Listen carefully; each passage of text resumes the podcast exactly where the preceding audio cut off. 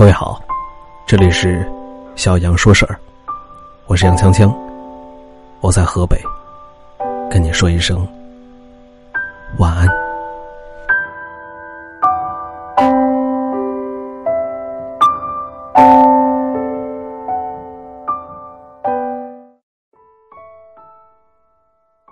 一个人究竟应该过怎样的人生呢？其实，每一个人都应该有一个独属于自己的答案。人生当中，有一段时期为迷惑期，青春期结束，走向社会，还没有到不惑之年时，很多人都会有一种迷茫的感觉。上大学那个时候，你看着身边的很多同学都在拼命的考证。你总会感觉自己很无力，好像别人都清楚自己要干什么。参加工作之后，你总是万分焦虑，不论自己看起来多么的优秀，或者是多么的普通，总觉得自己不做点什么就会落后。但至于具体要做什么，却从来不清楚，只能参照别人正在做的事情，或者是大众流行的标准。然而，如此慌乱的决定和被动的投入去做一件事情，所取得预期的结果，真的能够带来成长，或者是提升个人的价值吗？人生当中出现迷惑期是不可避免的，但是总是沿着别人的路径过自己的人生，只会过得越来越难受和无力。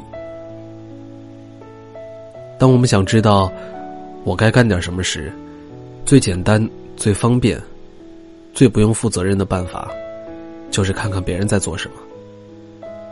因为，如果让我自己思考该干什么，那我就要为我的思考和决定，还有未来的风险负责。其实，无论是过大多数人的人生，跟随他人，还是跟随自己的内心。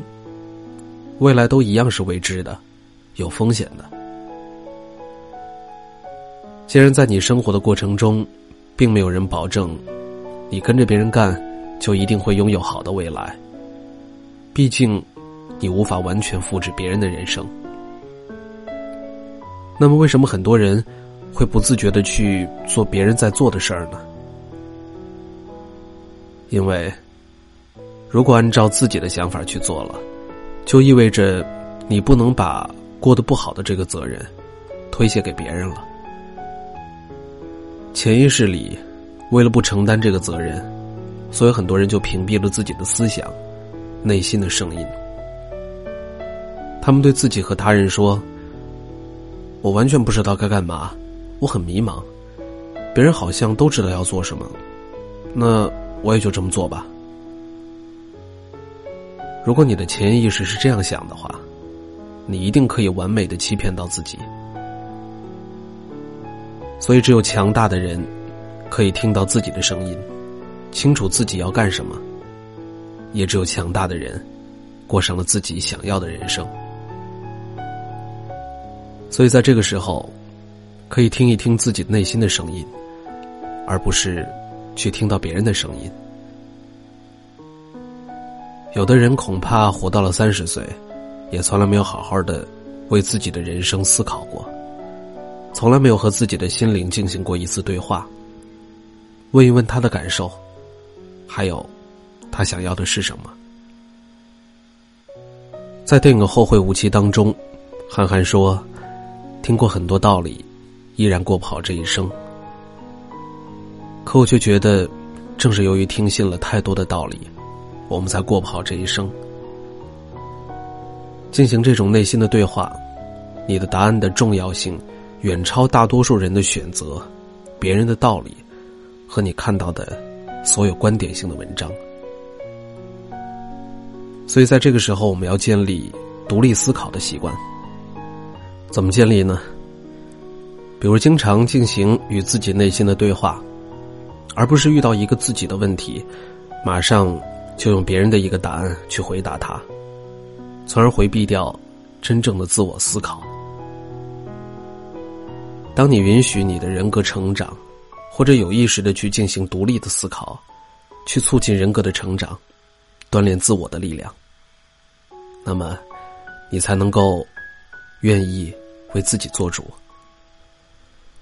就像是一个孩子，即使跌倒，也甩开父母的手，往前去走，跌倒，爬起，再前进。强大，就是这样一步步到来的。汪涵一九九六年中专毕业，湖南电视播音专科学校。毕业之后去了湖南电视台实习，但是实习结束之后，没能如愿的留在湖南台，最后去了湖南经视。最初从做剧务开始，剧务的工作就是往演播厅扛桌子和椅子。后来汪涵就做了现场导演。和现场的观众进行互动，讲一些笑话，活跃现场的气氛，带动现场的观众鼓掌呐喊。在做现场导演的时候，每一期，汪涵都是鼓掌鼓的最厉害的。有一次台里要搞一个内部晚会，有人就推荐，不妨让汪涵试一试主持人吧。从此，汪涵就走上了主持之路。在央视开讲了结束的时候，汪涵用自己的经历告诫大家说：“年轻人应该勇敢一些，去找到自己真正喜欢的事情。只有你找到了真正喜欢的事情，才能够摆脱随波逐流带来的焦虑与迷茫，做出自己的选择，沉浸投入在自己选择之后的努力中。这个过程。”成功了是好的，即使失败了，你也会拥有一种自豪感，因为你为自己的梦想努力过了。在这种过程中，我们会变得尊重我们自己，变得更能够承担，变得更强大。所谓成长，就是我们要有独立思考，并为自己承担的意愿，同时也愿意舍弃。随大溜，这个看似安全的港湾，如果不深入内心，我们总会倾向于认为，大多数人的判断就是正确的。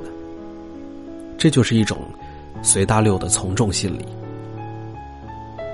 从众心理就好吗？就会比自己内心的选择好吗？别人的解决方案和大众的选择，未必就真的适合你。学业如此。就业如此，婚姻选择也是如此。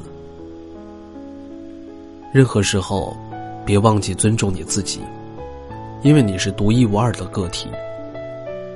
看清这个事实，然后去找到属于自己的路，成为一个独立思考的人，为自己承担责任，找到热爱的事情，就去做吧。